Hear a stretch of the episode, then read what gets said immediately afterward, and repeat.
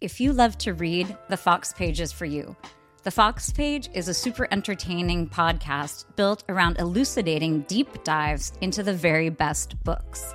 You'll come away with a much better understanding of the text at hand, all while learning to read everything a little bit better. You will love these 90 minute talks, each on a different book and each like a college class, but with zero exams. And you will love learning about things like character development, pacing, the Freytag triangle, humor, all of the elements that make reading so magical. The lectures are the lifeblood of the Foxed page, but there are also shorter talks on old favorites, no rereading required, like Are You There, God It's Me, Margaret, or Frog and Toad, which is, quite frankly, a literary masterpiece. There are also five minute recommendations where I will convince you whether you should or perhaps should not tackle Ulysses, with new episodes dropping every Monday and new content constantly on the website.